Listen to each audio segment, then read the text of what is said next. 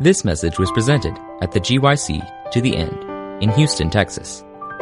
For other resources like this, visit us online at g y c web dot org. My name is uh, Phodidas Ndamyumugabe, and uh, I don't expect you people to know the name because it's a long one, but you will probably come to know it later on. Uh, as they told you, I come from Wima in California, where I teach in the Department of Theology, but originally I come from Rwanda, a very small country in East Central Africa. Uh, I'm married. I have three boys and one wife, of course. There's no reason to say that. And uh, uh, this afternoon, I feel the most privileged. And I mean exactly what I say. I feel the most privileged for two reasons. It's not anyone who stands here and speaks to such a large uh, congregation. But in a special way, I feel privileged because I wouldn't be speaking right now. I've a testimony to share with you, and the testimony is entitled, Preaching from the Grave.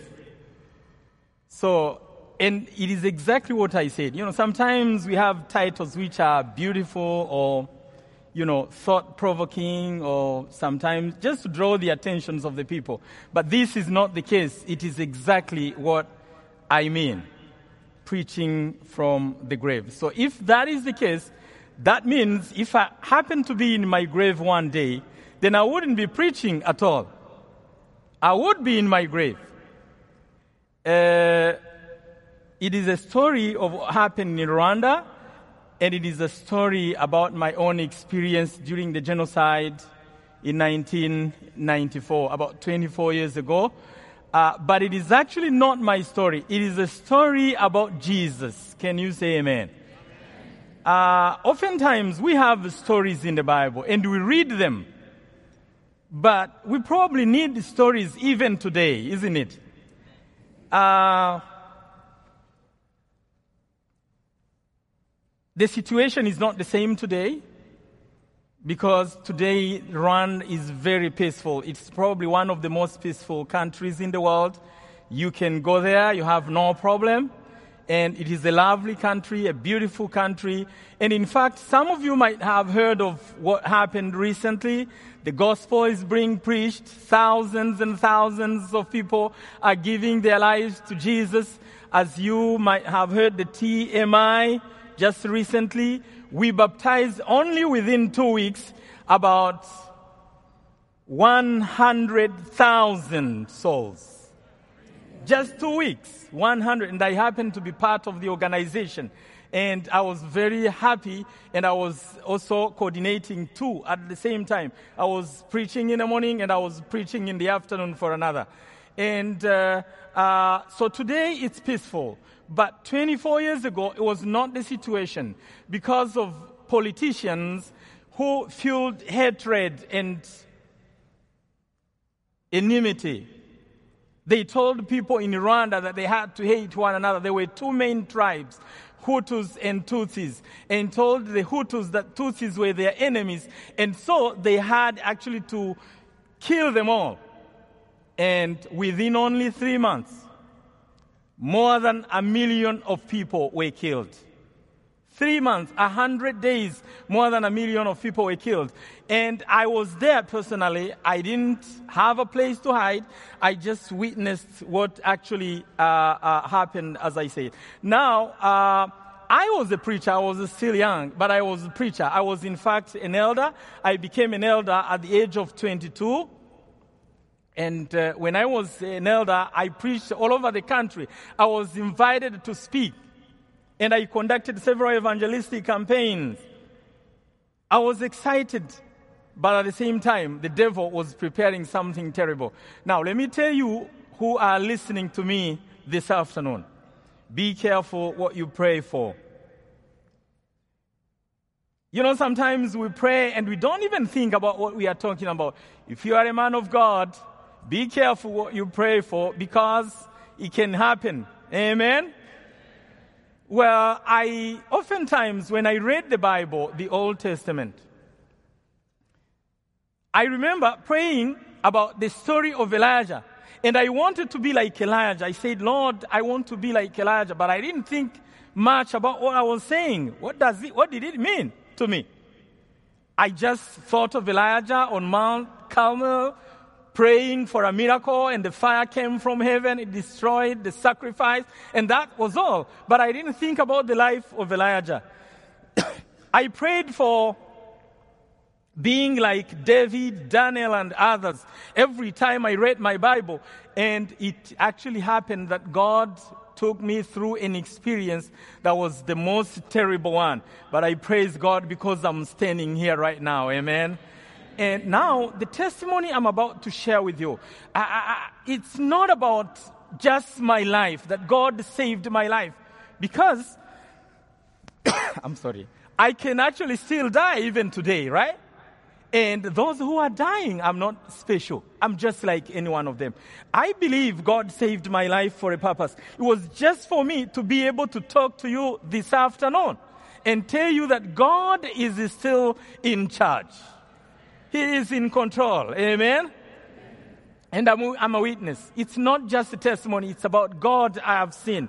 Uh, now, I will humble myself before I start the very story I want to share with you, and then say a word of prayer. Let's pray together. Heavenly Father, this is a great time. I'm just ready to witness about you and tell these people how good you are and how much you are still in control even of our, of our lives today. And that you are in charge, that nothing can just happen to us without you being aware or without allow, you allowing it. So please, Father, I pray that you will stand by my side. You will speak just for yourself, so that all of us at the end of this testimony, we will have learned that you are a God who is in charge. In Jesus' name I pray. Now, in nineteen ninety-four, when this, I'm not going to tell the whole story, but actually there is a good news. I'm just going to give you maybe one-tenth or one out of twenty of the testimony. And the good news is I'm writing a book. It is entitled Preaching from the Grave. I'm done with it. It's going to come out very soon. And somebody offered a gift. One of my leaders at Wima College, he told me that I will let you know that uh, if fifty people who will actually come and sign for it at Wima booth, the first fifty, because you may be more than, at the end, in the evening, you will get a free book, at least fifty of you. So you can come right in the evening at that booth and you can sign for it, and we will send the book to you.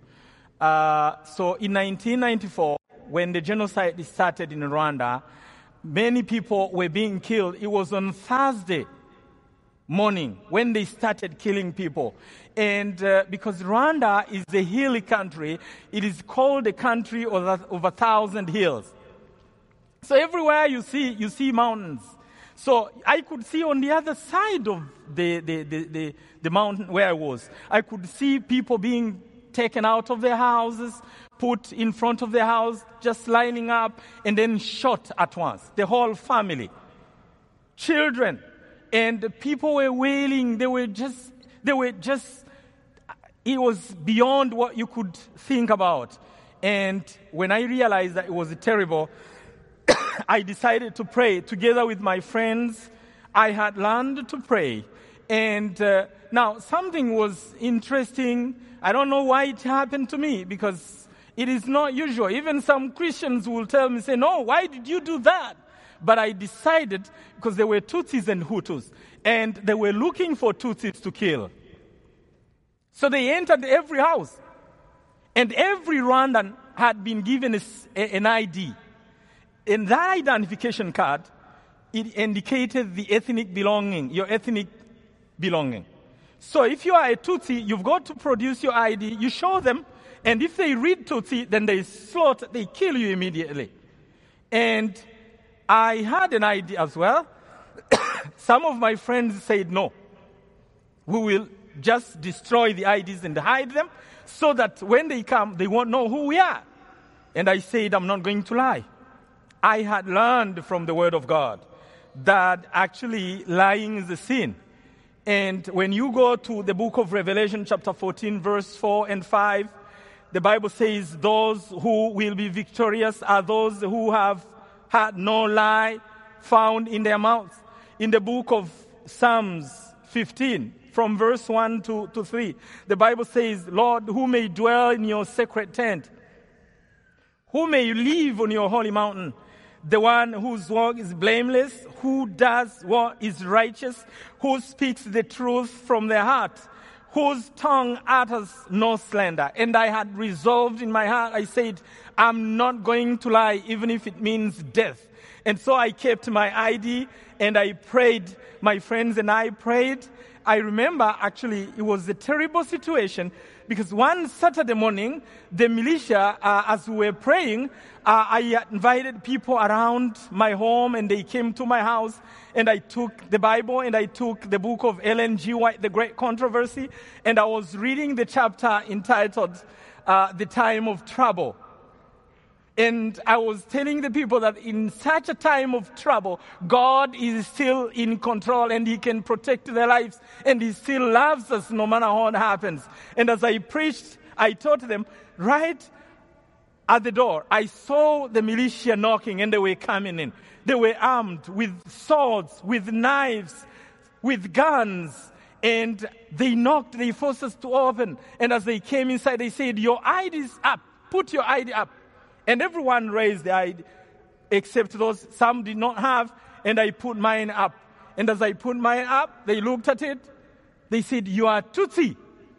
And he called another group of militia. He said, get ready to kill. Now they were ready to kill. Now I had prayed, and I believed God was going to protect my life. As soon as I said that, I took my Bible. I was sitting. And I pointed it into his face. I said, in that I D it is written Tutsi, but my heart, I am a citizen of heaven.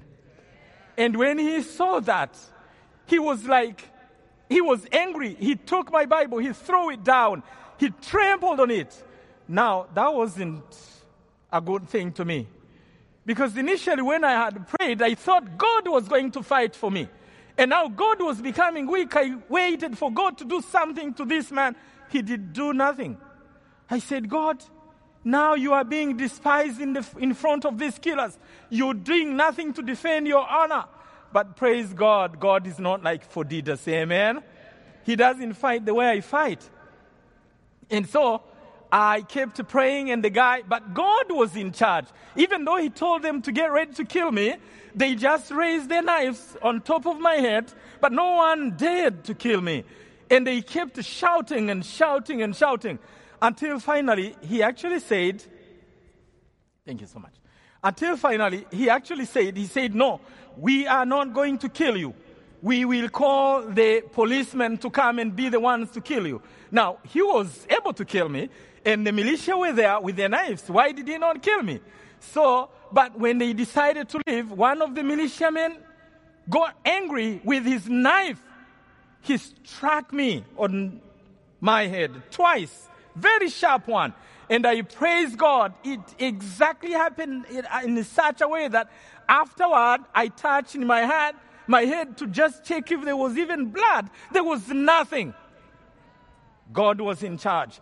And uh, they went away, but it didn't take long. I'm trying to go through it very quickly. They left the home, but very soon they were going to come back again because they resolved. They said, no, why did we not kill him? We have to go and kill him. After all, we have killed so many people. They came back to the house. And right, I saw them coming from the fence. I saw them coming to the house. And I tried to escape backward. I jumped the fence from behind. And when I jumped, they had actually surrounded, other militia had surrounded the house with their knives. And when they saw me, they said, you lie down and we are going to kill you. So I lied down right there in front of them as they were waiting for the chief militia to come and kill me. And he came with his gun and with his knife and he lowered it on my throat. He said, I'm going to kill you right away. As soon as he lowered his, the blade of his knife, and it was going to touch my throat, I still had my body, and I raised it again, and I pointed it to him. I said, "Don't shed innocent blood." Brethren, you might not know, but if you have the word of God, you are more powerful than thousands and thousands of soldiers, amen. And this is a powerful weapon. And when I pointed to him, he came like mad. He didn't know what was happening. He raised, he rose it again and said, "So you're bragging of praying?" I said, "No, I don't brag of praying." But he kept shouting. He couldn't dare killing me. And he said, "Why are you running away, by the way? You go back to your house." And I went back. I walked back to the house, amen. As soon as I... Now, it wasn't easy because that was just the beginning. One of my church members, I told you I was a church elder. He came to me, having heard what had happened to me. And he said, "Why are you still here? Let's run away. Go to another province. Let's try to save, to, to, to run for our lives." And I told him, I said, his name was Vicent. I said, "Vicent, how can, he, can I run?" And he suggested that I tear my I D so that we can lie that I am Hutu. I said, "No, I can't lie." He said, "No, what do you, what are you saying? You have to lie so that you can live." I said, "My life is in the hands of God. I'm not going to lie." And he said, "If you can't lie, then let's pray and go." Amen. And we prayed. Right after we, we said the prayer, we embarked. But Vicent was smart. He actually took my I D. He took it, he put it behind his because he was a Hutu. So he was a good person. He said, "No, if this man is not willing to hide himself, I will try to cover him." He took his I D, put it under his, and we went through roadblocks. Now, roadblocks were everywhere, trying to stop people who ran to kill them. And as I moved through them, Vicent was ahead of me. And every roadblock, he showed the I D. They said, "Where is your I D?" He showed his. And then they said, when I reached the roadblock, said, "Where is your I D?" I said, "That man has it." And he came back, he showed his I D again, which was Hutu. So, uh, and that saved me just once, but uh, very soon there was another Tutsi boy who was with us, and he was stopped. He was not, he had torn his I D, but he was arrested. They said, "No, you must be a Tutsi." They decided to kill him, but Vicent was such a wonderful person. He said, "I'm not going to leave him. You try to go." Now, I was going to go without Vicent, but I was with Jesus. So I decided to move. I said a prayer, but ahead of us there were so many killings. People were being slaughtered. Every time people tried to run away, the whole city of Kigali. And uh, uh, what happened actually, I went, I decided to say a prayer. I said, "Lord, now I have this I D. It is written Tutsi. There is, I'm going to ask you to close their eyes in the name of Jesus." Every time I came across a roadblock, I said, "In the name of Jesus, close their eyes." And interestingly, it happened so, but for a number of times. The first roadblock I came across to, I said, "In the name of Jesus, close their eyes." And one guy said, "Where is your I D?" I gave it to him. And he was just holding it in his hand. He said, Do, don't you write to these people who are fighting us? There was another army fighting to come inside the country. I said, "I don't." I said, "You get your I D and leave." And I went to another roadblock. I said, "Close their eyes in Jesus' name." And they could not read. I went to another one, and the third, and the fourth. Until finally, God, it's as if God said, "No, how long are you going to be saying this prayer?" It's as if you are saying that because they haven't seen, then they won't kill you. But even if they see, as long as God is God, you can still live. Now the next roadblock, I, sh- I had my I D in hand. I said, "In the name of Jesus, close their eyes." But the guy who was right there, I said, "Where's your I D?" He got it. I said, "In the name of Jesus, close his eyes." But he read, and he said, but amazingly, he said, "Are you Tutsi?" He said, "You disappear from here. You move from here quickly." Now he became friendly, and he said, "You go away." And as I started going away, just a few meters, he said, "By the way, come back here. I will show you how to help you." And there was another car coming just across. It was full of militia killers with their knives. And he said, "These people are going to give you a ride." Now, he took me, and I wasn't happy to get a ride with the killers because they could kill me after all. And so he said, you come inside here. And the militia, when they looked at me, there's a way, you know, sometimes they try to identify people by their faces. They looked at me, they said, no, uh, this man must be a Tutsi. And they told him, you are fighting yourself. Why are you telling us to take him? He said, if you don't take him, you cannot leave this place. You take him or you stay here also. And he took me with my the bag I had, and he took, I had a big radio. There was a big radio, big one, with two speakers, right? Those years. And I had put it on my head in the books of prophecy uh, of Ellen G. White. So I had tried to put it just, just to cover myself up, so that I don't attract the attention of the people. And uh, now uh, I went into the cars of the militia. But it's a long story. I just want to tell you that very soon I went across roadblocks again, and so many dead people are all over. I could see some of them were half killed. And I came across a place where God was going to show me another miracle. It was a roundabout right in the city of Kigali. And I said the same prayer again. I said, Lord, in the name of Jesus, close their eyes. But this prayer was no longer working. God had changed. I said, in the name of Jesus, close their eyes. But as soon as I said that prayer, the militia looked at my I D, and I expected, maybe if he reads, he's going to behave like the former one, and God is going to just make him kind to me. But he was not kind. As soon as he read, he shouted, he said, we found one, we found one. Come and kill him. And every militia, the whole group came to me. They were now ready to kill me. And as soon as they came to me, I kept praying. I said, Lord, you do something about this situation. God showed me that he is still God, even when they are not friendly to me. Because there was a man who was just killed. So many people were there, but they, there was somebody they had just killed. They said, you go and lie beside that dead person, and we will come and kill you. So I moved with my bag, and I went. But I didn't lie down. I stood beside the dead person. And as I was standing beside him, I kept praying. I said, Lord, in the name of Jesus, I believe you can do something. I said, I preached about you. I know you are a God who is able to do something about this situation. Now, so many people are dead, and they are busy to killing other people. They are stopping other people, killing them. Somehow they forgot my presence. And they are busy. And then when one of them noticed I was still standing there, and he said, you know what? That man is still alive. We have not killed him. And another one said, okay, let me go and finish him. And he came running to me with his knife.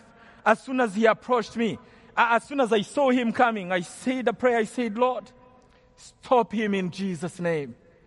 And as soon as I closed my eyes to say a prayer, and after I said the prayer, I opened my eyes. The man was taking the opposite direction. He was going the opposite direction. And some five to ten minutes passed away again. And another person noticed I was still alive, and he said, you know what? That boy is still alive. We have not killed him. They were killing others, but they had forgotten. And he said, oh no, what is happening? Let me go and finish him. And he came running. And I said, in the name of Jesus, stop him. Right after I said the prayer, the guy was taking the opposite direction. And it happened the third time.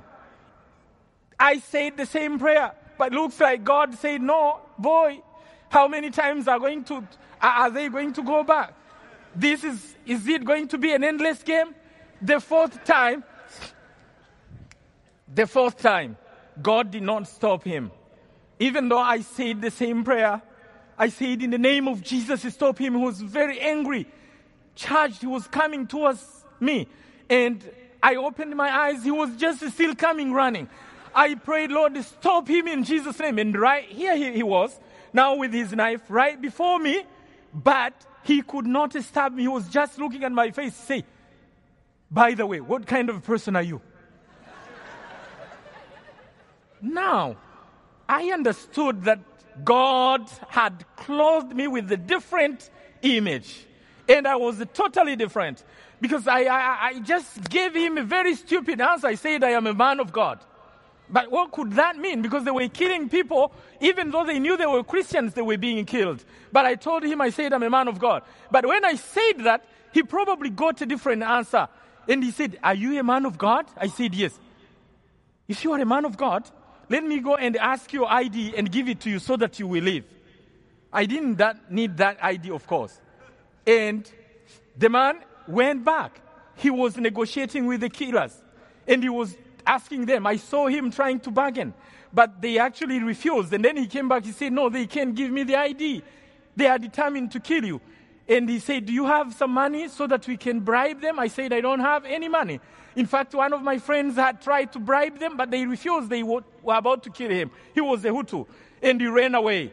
So he came back later on. He said, nothing, you have nothing. I said, I have only this ready. He said, they can take it.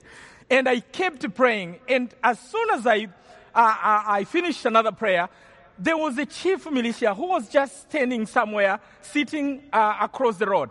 And he shouted, he said, tell that boy to come to me. And I went there. It was as if he was going to kill me. So when I saw him with a knife, I just stood at a distance. And he just looked at me. He was talking to another person.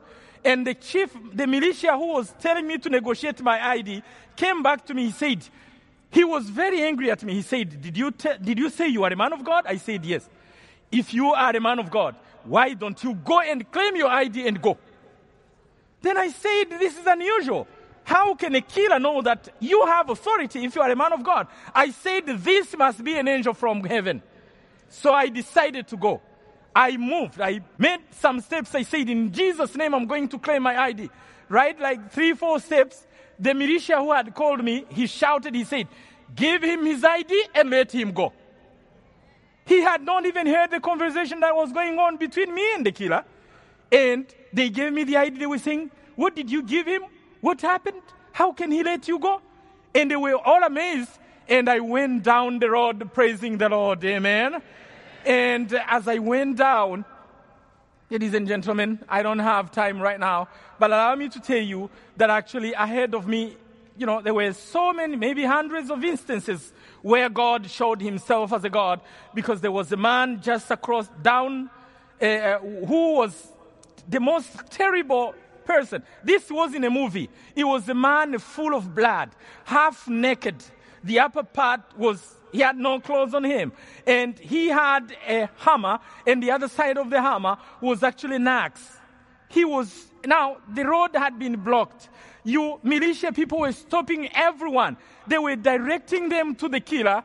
And by the way, Hutus and Tutsis alike, all of them were stopped towards that man. He was the one to judge if you had to kill, to die or to live. And interestingly, he could not even read sometimes. He just looked at you and then he struck. And with the hammer or with the, the, the, the axe. And I was held by the, the collar of my shirt. And I was directed to the man. Now it was in a confusion. So many people were being killed. I saw the truck full of dead people. They were prisoners had been, had been released. And they were being put into the truck. And when I saw this militiaman striking people, people were queuing be- before me. And I was just moving a few meters towards him. I realized that he had no mercy. Now, this time I changed the prayer. I said, Lord, this man has no mercy in him. If he gets angry, get angry on my behalf. And as soon as I said that prayer, right after I said the prayer, I felt, remember there was a hand pulling me towards the killer. And I felt another hand behind me pulling me back. Now I was between two hands. One of the militia pulling me towards the killer. Other people were overpassing me now. And I was just standing. I tried to turn. And, I, and he said, the man behind me said, where are you going? I said, I'm going to, to show my I D to the killer. He said, don't go. You go back. And the militia was pulling me. He said, no, let him go and show the I D. Now there was a battle between them.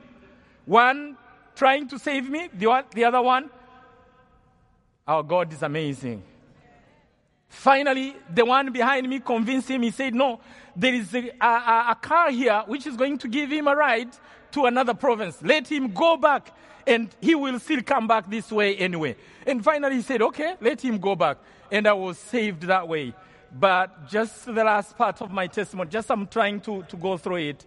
I finally managed to cross the city, but I had to stay in a bush for about thirty-four days.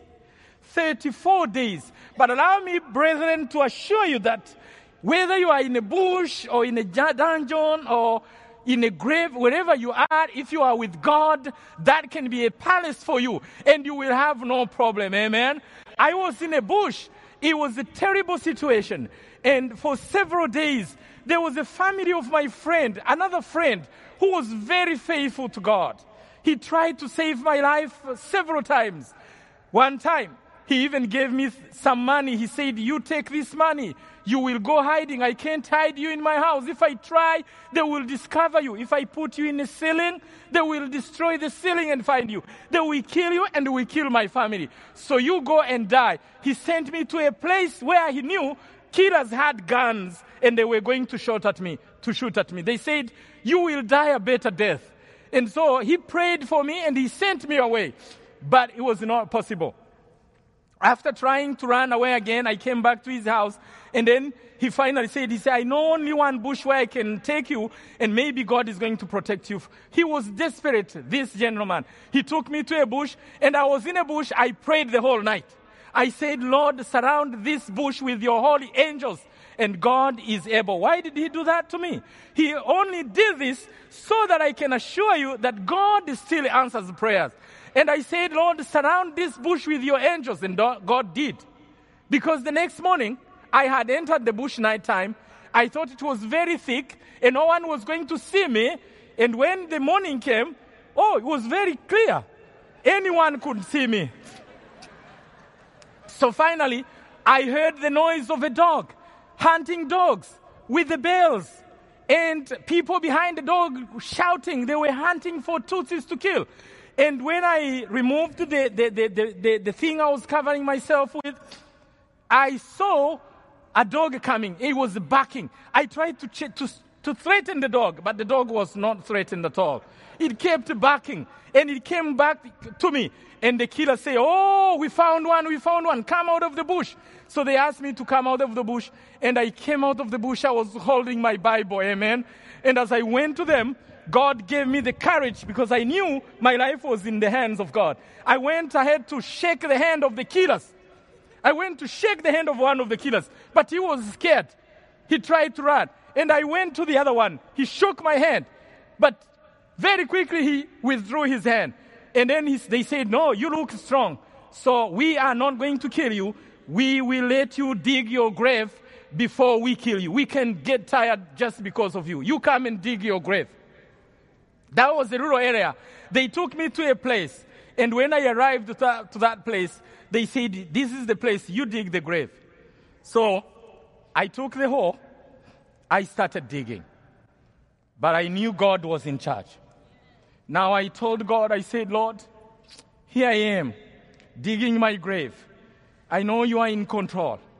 If you are the God I talked about, if you are the creator of the universe, I had started preaching when I was young. I told people about Shadrach, Meshach, and Abednego. I told them about Daniel in the lion's den. Did I lie to people? If I have told them the truth, show me that you are still the same God. Show me that you have not changed. And God proved to me that he is still in charge. Now, just as we do, I was praying, but I'm digging at the same time. And militiamen have surrounded me. And as I dug, I prayed. And I said, Lord, the grave is going to finish. You're doing nothing. Why? You're not in the... And I said, maybe God... I suggested what God could do. I said, God, you can give me wings and I will fly away. But there were no wings. I waited for wings for a while. I kept... I said, Lord, if there are no wings, you can give me... You can bring about fire, and all of us are going to be scattered and run. But there was no fire. At the time, I prayed, maybe you can bring about thunder. It's as if I was thinking God has no means, but God has thousands of ways to protect our lives and to intervene when this becomes necessary. So I kept praying, but God had already answered my prayer. Because my Bible, as you can see, it's actually highlighted with colors. So I've always, sometimes I had bought a Bible. Every time I buy a new one, I will sit down and highlight the old verses again. Those ones I've read before. So my Bible was entirely highlighted, all my favorite verses. And uh, one of the killers was just sitting on the top of the grave, and he was just opening the book just for fun. And as he opened, he could see some colors. And then he said, say, hey, why are these colors in this book? And I said, these are my favorite verses. He said, really? And he kept opening. And he said, oh, you mean you have read all this? I said, yes. Now, interestingly, he started now reading every, he, he paused. Every time he came across a color, color, he read. And as he was reading, the Holy Spirit of God was walking, amen. And as he kept reading, he read and read. And then later on he said, I want to beg your pardon, please. Would you like to give me this book before you die? Now the Holy Spirit said, would you like to give me this book before you die? I said, yes, go ahead and get it. I reasoned that after all, there was not going to be a time for me to claim the book because I was going to fly. And so,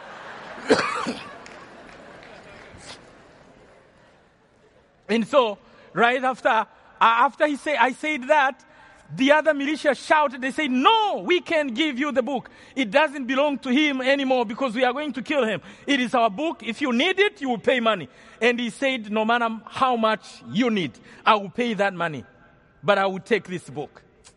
Ladies and gentlemen, that told me that actually the Holy Spirit can touch anybody. Maybe there is somebody you consider, maybe in your family or elsewhere, you think he can never be touched. But God is so powerful, amen? He can convert everybody's heart. This is one of the killers. And finally, I kept digging, but the man was converted. He was now on my side. He said, hey, listen to me. He said, he talked to the militia. He said, I know we'll kill this boy, but please allow me to help him. I know we'll kill him. Allow me to dig his grave. And he was now offering to dig my grave. That wasn't a favor to me because he was going to finish the grave very soon. So he jumped into the, he said, go ahead. He's delaying us anyway. He said, go ahead. They, and he jumped into the grave. He started, he was very strong. And I kept, I said, Lord, the grave is finishing. What are you doing about this? This man is so strong. And God was still in charge because he knew that even if the grave is finished, it means nothing to God. Amen? Amen. Even if the Red Sea is right there, it can become just a dry path. Amen? Amen. Even if the fire is there, God is not threatened by the fire. But I was threatened and I kept praying. And immediately, as soon as the grave finished, God had changed the mind of their leader. Their leader shouted, he said, hey, why are we burying this person into our field? This is a personal, this is our property. Why are we burying him here? Let him go and dig another grave near the highway. And he suggested and said, no. He said, after all, there is somebody else we have just killed. And that somebody was the brother-in-law of one of the killers. So they were very bad. Even their own brothers-in-law, even their own spouses, they were killing them. And so he said, we will bury the brother-in-law in this grave. Let this boy go and dig another grave. And so he sent me. They said, the grave was refused to me, but God was giving me a chance to do something.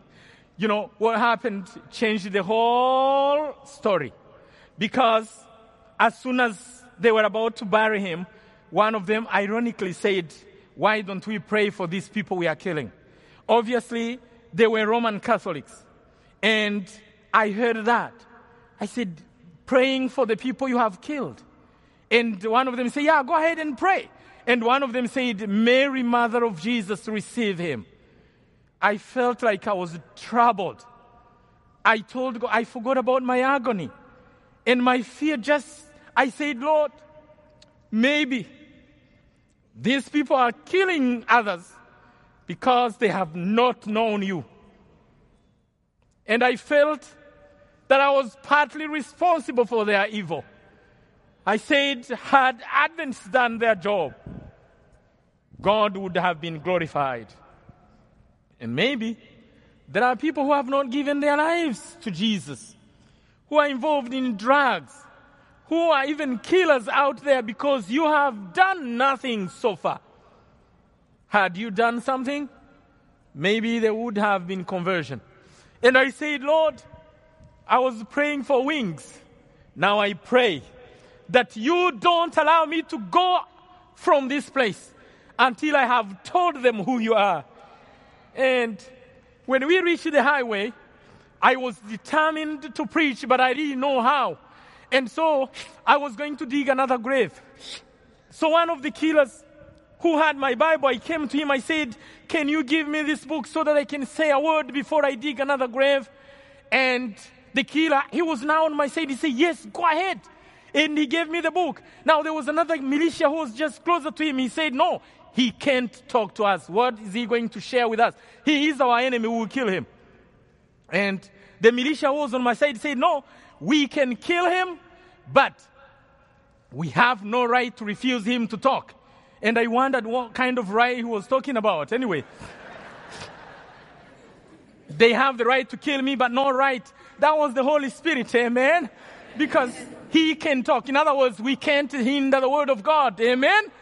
So finally, there was an argument and they were angry. And as other militias saw that, they also came and said, what are you shouting about? They said, he wants him to speak to us with the Bible. And another one said, I don't want. And now they were divided into two. One group saying, let him talk. We want to hear. And another group saying, he has nothing to share with us. And another group saying, no, after all, you don't know what he's going to say. Let him talk. And now they were about to fight with their knives. See, he cannot talk. He cannot. And finally, one of the militia who seemed to be their leader came over and said, hey, stop it. Why are you going to kill each other because of this stranger? Let me advise you now. Those of you who don't want him to talk, you sit down and shut your ears. And those of you who want to talk, you sit that side and you open your ears and listen. And after that, we'll kill him. Now, it was interesting that no one actually closed the ears, amen? All of them listened intently. Even the very killers who did not want me to talk, they sat down, there were about forty of them. And I opened the Bible and I preached. I can't repeat the sermon I preached, but you can go ahead and read First Peter chapter two from verse nine, which says that uh, we are a chosen generation, amen, a people belonging to God. To God. And I was, I told them, no, I'm not begging for you to let me go, because I believe even if you kill me, a time is going to come when I will come back to life, and Jesus is coming soon. And I told them, there are people you are killing, you think they are Tutsis, but there are people who are no longer Tutsis, no longer Hutus, because they are the children of God.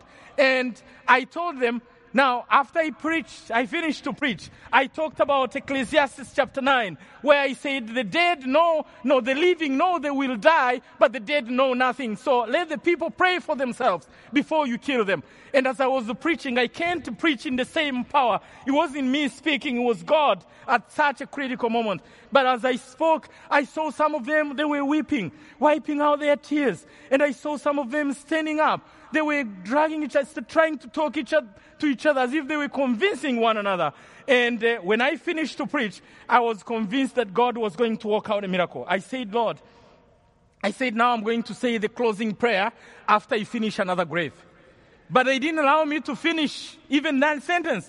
When they heard me, one of them said, hey, we can kill this person. I was thinking we'll kill him in a very bad way, but I'm no longer with you. If you kill him, let his blood be upon you. And everybody in the group shouted now. The village, the whole village had gathered. Everybody said, no, no, no, no, no, no. Let that person go. We can kill him. Everybody shouted. And children and women and the elderly people, all of them were shouting. And uh, and then the chief, their chief said, say, you want us to let him go? Are you sure you want us to let him go? He said, yes, let him go. And finally, he said, now, if you tell anybody that we have released the Tutsi, they will come and kill us. In other words, it was risky for them. The government will come and kill us. But we will kill you before they kill us. If you tell anyone, everybody shouted and said, no, we won't tell anyone. Please let him go. And I said, are you willing to allow me to say a prayer for you? They said, go ahead and pray for us. And I said a prayer. I said, Lord, I know you are so merciful, gracious. You, there's no sin you can't forgive. Please help these people understand that the battle they are fighting is not theirs. It has nothing to do with ethnic belonging. It is the devil's battle. Help them to understand that this is the great controversy going on. And as I prayed, Lord, forgive their sins. If you please allow them to, to, to repent fully. And as I finished to, to, to, to, to say that prayer, they gave me two militiamen. They said, now, we don't want you to go back to the bush. You go to our house, we will hide you. We will go out to kill other people, but we can hide you. Oh my gosh. They gave me two militiamen. The militiamen took me to their house. And uh, they brought some food. But interestingly, they brought some meat for me to eat. Now I was vegetarian. I had decided, I had decided that I was not going to change any of my principles just because it was wartime. And so I said, I am vegetarian and I don't eat meat. And the killer said, so Adventists don't eat meat? I said, some do, but I don't. He said, don't worry, I'm going to get some vegetables for you. Amen. And he went to his garden. He brought some beans, fresh beans. And he cooked for me. And he brought some, there is a food we call ugali back in Africa. So he gave me some ugali. And I ate, and he was saying, don't worry, you just stay here. We'll go and hunt others, but we're not going to kill you. Even if it means digging a, a hole and hiding you there, we will do that. Ladies and gentlemen, there is a God in heaven. Amen. God is in charge. I have just, I know I'm just going to take like five minutes. Let me tell you, it was not the over, and I ca- it was not over, and I cannot finish the story. But I was, after just two days, I had to go back to the bush because the story spread all over. Unfortunately, some of the militiamen told there was no way to hide that, so they talked about it. And other killers knew I was hiding there. And around eleven a.m., the killer who had, was hiding me came running. He said, you go out of my house. I said, why? They are coming to kill me. I said, no, please let me stay here. Because if I go out, they will find me and kill me. He said, no, you go out, they are killing, they are coming to kill me because I'm hiding you. And I said, why don't you let me go out when it is dark in the night? He said, no, listen, you, you have a God. I have no God. Please go out of my house. Your God is going to protect you. Hallelujah. Our God is great. And he recognized that I have a God. If you have given your life to Jesus, you are not anybody.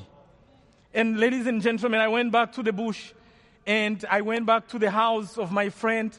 When they saw me, they took me to the bush again. And in the bush, now a time came when I had, I was sure that God was going to protect my life, but I was tired, exhausted after like two, three, actually three weeks, and my skin was like a dry leaf. And I was wondering, I said, Lord, what is happening? Why, if I believe in you and if you protected my life, why should I suffer this much? I'm dying, just I, I can feel it, I'm dying. Why am I in this bush? It is raining, on, it was a very cold weather. And even when it is not raining, I stay in the bush, it keeps dripping as if it is raining. So I prayed, I say, Lord, let me go out of this bush. And when I realized that nothing was happening, I was discouraged until my friend, who was actually N- who knew where I was, he came and encouraged me. You need to encourage those who are in trouble. Maybe you have people who are suffering around you.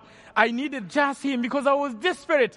Even though God had worked out a miracle, I was like, I'm going to face the killers again because it's too much on me. I'm dying. And my friend came in the night time. But there was another story because he was very scared. When I saw him, there was something that was going on in his family. Now, the chief, the militia in the area had said, no, we're not going to hunt for people anymore. We have killed everyone. Thousands have been killed. If there is anyone hiding, that means there is somebody hiding him. If we find him, that means we will know who is hiding and we'll kill the entire family. It was a terrible trying, trying moment. And so my friend, his family told him to take me out of that bush because it was their property. And he begged with them. He said, no, let him be there. God is going to protect him. But the mother said, no, they are going to kill my entire family. My children are going to die. After all, he will die. Until when he's going, he's going to hide anyway. So please take him out of this, our property. And the mother, I could understand. She was agonizing. And finally, they had a family meeting, and they convinced the boy that he has to take me away out of the bush. He begged that they gave him one week to find another place to hide me. And my friend, that evening when he came to me, I was discouraged. But again, I was even more discouraged because he told me, say, you know what? I saw him very sad. I said, his name was Celestine. I said, Celestine, why are you sad? He could not talk. Why? When I looked into his eyes, something terrible was about to happen. And he said, this bush is not yours anymore. I said, what do you mean it's not mine? He said, it's not yours. Because my family is saying, you go out of this bush. And I don't know where to put you. Now I felt like it was over. And I looked into his eyes and said, Celestine, are you so ready to abandon me? And he said something you will probably not hear from many Christians. And I will always recognize that even though there were atrocities in Rwanda, people of God were there as well. Because Celestine, he told me, even if it means to die, I will die with you. I will never give up, give up on you. I will be with you. I will find another place, and I'm not going to let you go. And I told him, I said, Celestine, now that they have given you one week, let's kneel down and give this week to God. Because God has a solution, and we knelt down, and I told him, I'm going to fast for a week. And in fact, I don't need to fast because I have no food in the bush. You also go home and fast and pray for the entire week. And let us ask God to give us a solution. Now, ladies and gentlemen, there is a power in prayer. I decided to pray. And before I prayed and before I read the Bible in that bush, I was reading the Bible, a chapter in the Bible. And as soon as I finished the chapter, I knelt down to pray again. Amen? And after I finished to pray, I read the Bible again. For a whole week, I was just doing that until darkness in the bush came. And a time came, I even forgot about my tiredness. Amen? I felt about, I felt I was not even mindful about my death. And I was only worried about my sins, and I repented. And I, but I asked God, I say, Lord, at the end of this week, show me that you are God. Maybe I don't have the faith I need. You can give me that faith and show me you are a God, the God I preached about. Now, it was on Friday evening. Actually, we started to pray on Saturday, so I expected God to answer by Saturday evening. But Friday evening, I thought it was the end. When my friend came, he said, no, it was not the end. I kept praying. Friday evening, exactly the time I started praying, I told God, I said, I don't see anything in the sky. I didn't hear anything happening, but I believe you have answered the prayer because I prayed that you will answer, and I asked you to give me faith as well. And so I said, Lord, this is enough. I'm no longer going to stay in the bush. I'm going out of the bush. And I hold my Bible, and I went towards the nearest home. And as soon as I arrived, I could not go into the house, but I saw somebody coming, just he had an umbrella, it was raining, and as he knocked at the door, they opened the door for him, and immediately I recognized him. He was the father of my friend, and the father of my friend, when he looked, uh, I ran to him, and then I said, Father, are you there? He said, Son, are you still alive? Your God has answered your prayer. He knew my friend was praying. He said, you know what? None of us in this entire village is in this place. We have all run away. Only your friend is at home. He decided not to run away with the killers. You go and join him and continue your prayer. And I said, I praise the Lord. Amen. And I went towards my friend. How I wish I had time. I think I have to end. Because the story is long. Anyway, you will read the book. I have to finish. Or you will invite me in your churches if you want. But ladies and gentlemen, there is a God in heaven. It was not the end because God had protected my life. Now a time was coming when he had to protect my heart because I was saved from the bush. But my entire family had been killed.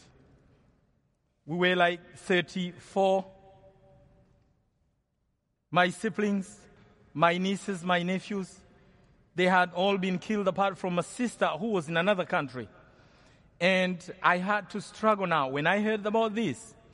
And uh, to make it worse, I had to continue preaching or get discouraged. But God was still in charge. And there was something very pertinent, because one of the things I had to do, I had to go to my home village and preach. And in my home village, there was literally no one.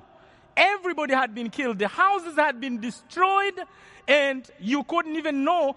And until actually, finally, you know, I had promised to God that if He gives me a job, I will go to my home village and organize an evangelistic campaign and pay, give my whole salary, buy literature, distribute to the people, and preach the gospel. And now I had got my salary, and I had to go and fulfill the promise. But preaching to the village, which had killed my family, how was I going to do that? And I struggled. I said, Lord, you want me to go there? Is this really what you want? I said, no. When I made this promise, my family was still there. How can I go there and preach? And God said, you go. You will go and preach. I kept praying, and God said, you go. One day I took my salary, I bought Bibles and the books of this Ellen G. White, and I said, and I packed.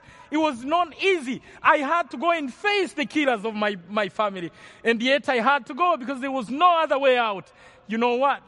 No wonder Jeremiah said it was like a burden he was carrying. But this gospel, God is so great. Amen? So after kneeling down, I packed, and I went, and I started preaching sometime. When I started, I saw only women and children coming. And later on, I saw even their husbands. They were telling each other, a group. Now we were outside in an open area. It was a big congregation. Actually, I preached like just one week, and one hundred twenty people were baptized. I remember handing a Bible to the killer, the one who killed my sister. And I told him, if you repent from your sin, I believe we will meet in heaven. Ladies and gentlemen, there is a God in heaven. Just have to finish. There are lessons I learned. God is in control. Amen. God is in charge. I don't know what is happening in your life. God is still in the business of answering prayers. He is in charge. You just need to trust in Him. Amen? Amen. There is another lesson. What happened in Rwanda can happen anywhere. It can happen in this nation. It can happen in other nations. There is no one who is out of the reach of the devil. In fact, when you go to Rwanda, you will be amazed, because if you have wonderful people out there in the world, there are Rwandis. They are nice people. And they were good Christians. People who pray. And even today, they are still praying. But that was a trying moment. People had to stand on the side of the devil or on the side of God. And if that happens today here, you will see, you will be amazed to see those whom you think they were Christians siding on the side of the devil. And so, ladies and gentlemen, the time to be ready, it's actually not when the trying moment has come. When the genocide is started, it wasn't, that wasn't the time to say, yes, I am on the side of Jesus. No, that was the time to stand exactly where you are. And so today, have you given your life to Jesus? If such a moment comes to you, maybe in a different form, maybe not necessarily genocide, let it not happen in anywhere else in the country, in the, in the world. But if such a time comes to you, and we know as Adventists that such a time is coming, let me ask you a question, ladies and gentlemen. Have you totally given your life to Jesus? If you haven't, you will be amazed. A time is coming when actually you may find yourself on a, on a side you have never thought of. Let me just end up here. I want to pray for somebody. I would like to pray for someone. Maybe you want to recommit your life to Jesus and say, Lord, I want to fully belong to you. I know there is this part of me. I don't know what exactly, but I don't feel I have surrendered to you. I want to give my life to Jesus. If you are there, please, and you say from the bottom of your heart, and you're saying, Lord, I want to recommit my life. I want to give my life to me. I want you to stand up, and I want to say a prayer for you. God bless you. But I will ask another question. Please allow me to say this. I believe this is not a coincidence. I want to say a prayer for you. If you are saying, if you realize that your life was not in Jesus, in a special way you feel like, Lord, I want to come to you and I want to be transformed. I, I'm not showing this to anyone, but I want to be prayed for. Lord, I recommit my life to me in a special way. I want you to move forward. Maybe you will just come here in the alley and I want to say a prayer. Please come forward and we will say a prayer together. Thank you so much. God bless you. There is a God in heaven. There is a God in heaven.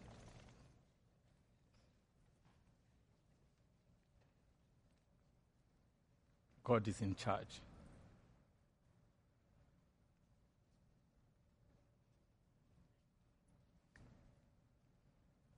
I'm going to kneel before the Lord. And I request anyone who feels like kneeling, please kneel with me, and we pray.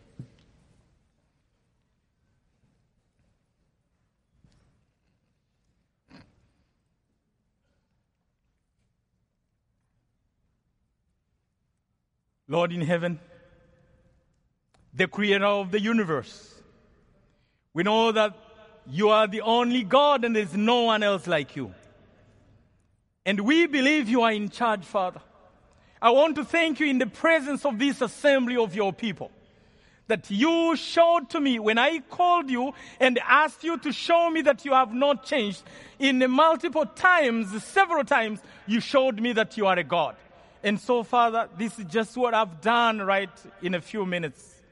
That telling these people that you are a God who never changes, a God who is in charge, who is only waiting for us to pray and commit ourselves unto you. I want to thank you, Father. May your name be glorified.